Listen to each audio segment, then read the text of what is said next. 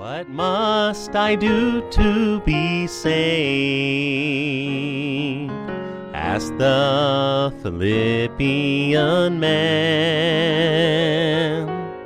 Paul didn't hesitate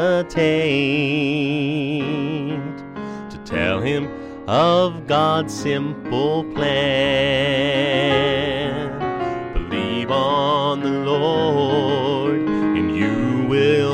saved. Jesus bore all our sin and rose from the grave. Faith in Jesus, faith in Jesus is the way by which we're saved.